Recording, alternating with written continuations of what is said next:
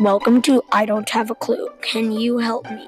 In this podcast, we will explore our questions, our hopes, and what we are supposed to do with this life of ours. My name is Sammy Hokinson, and I'll be your host. This episode, we will be talking about preparing a cabin for winter.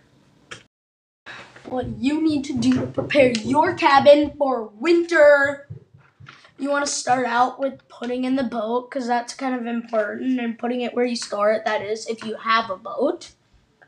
And then you're going to want to get your lake toys out and get in all your snow stuff and firewood if you have a chimney.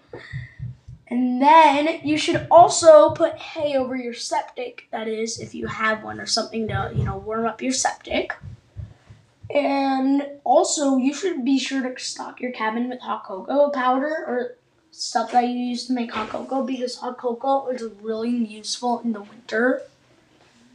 And you should stock it with blankets. And you should, when you leave in the winter, be sure to turn off your your water so that way the water doesn't freeze in the pipes and then the pipes blow up.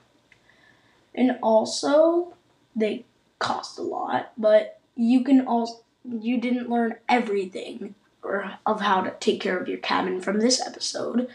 You can also look up online a whole bunch of stuff, but I didn't look up anything online. I just learned it from my dad. And have a good day.